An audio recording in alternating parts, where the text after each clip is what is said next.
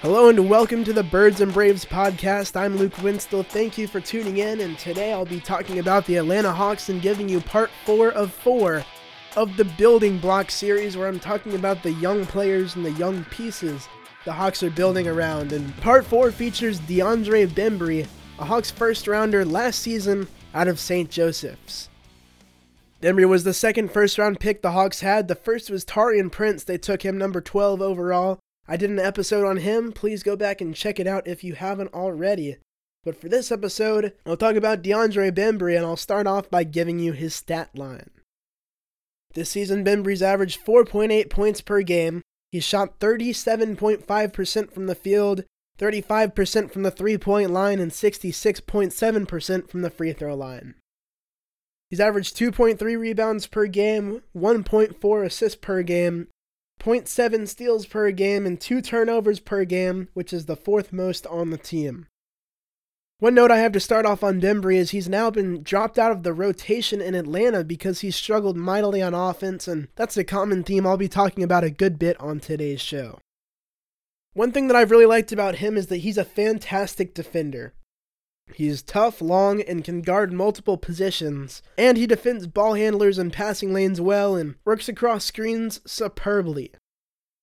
Unfortunately, Bembry at this point is mostly a one dimensional player, and his offense has yet to match his incredible defense. He went down with injury in the first game of the season and didn't get back on the floor until the Hawks' 16th game of the year, so it's still kind of early for him. The injury made it hard for him to find a rhythm and work into Coach Bud's rotation. Offensively, he's a phenomenal passer and can get himself to the basket in the half court.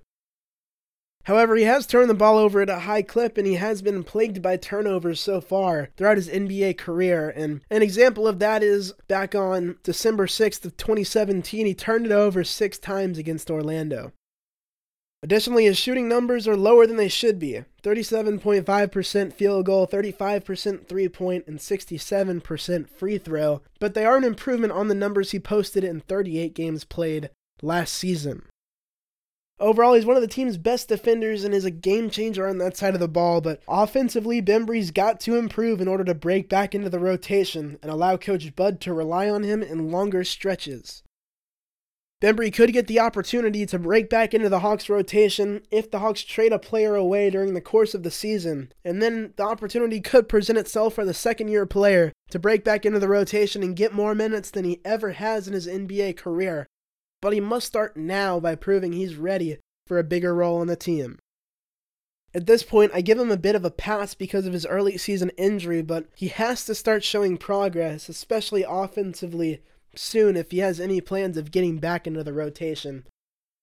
And I mentioned Bembry's in his second year, but like Taurean Prince, this is kind of a rookie year for Bembry, just because last year only played 38 games and it was just fragments of those 38 games. He didn't start, he didn't play the entirety of the game or even really good minutes, solid minutes in a game. So for Bembry, this still has elements of a rookie year for him, so he does have a lot of time to keep developing, but he's got to start showing signs that he's improving offensively because the Hawks can't have a guy like Bembry move into the rotation if they're that one dimensional. And of course, with the Atlanta Hawks and Coach Bud and their staff, they do a great job developing players, and I almost expect to see Bembry develop into a very good player in the future for Atlanta. So watch out. And for some other guys, some lesser known guys, and some players that a lot of you out there may not have heard of. They're new faces, one of them Isaiah Taylor, and it's going to be interesting to continue to watch him this season to see if he makes himself a long term option at the backup point guard position. But if not, he'll likely not be back next season. But if he is, he's a very intriguing option going forward. Another interesting player to watch is Tyler Cavanaugh, and he's a guy that has to prove he can defend and rebound enough to earn minutes to make an impact with his stellar shooting. He's a spot up shooter for Atlanta, but he's another guy that can't be one dimensional if he expects to get playing time, and also if he expects to come back and play in Atlanta next season.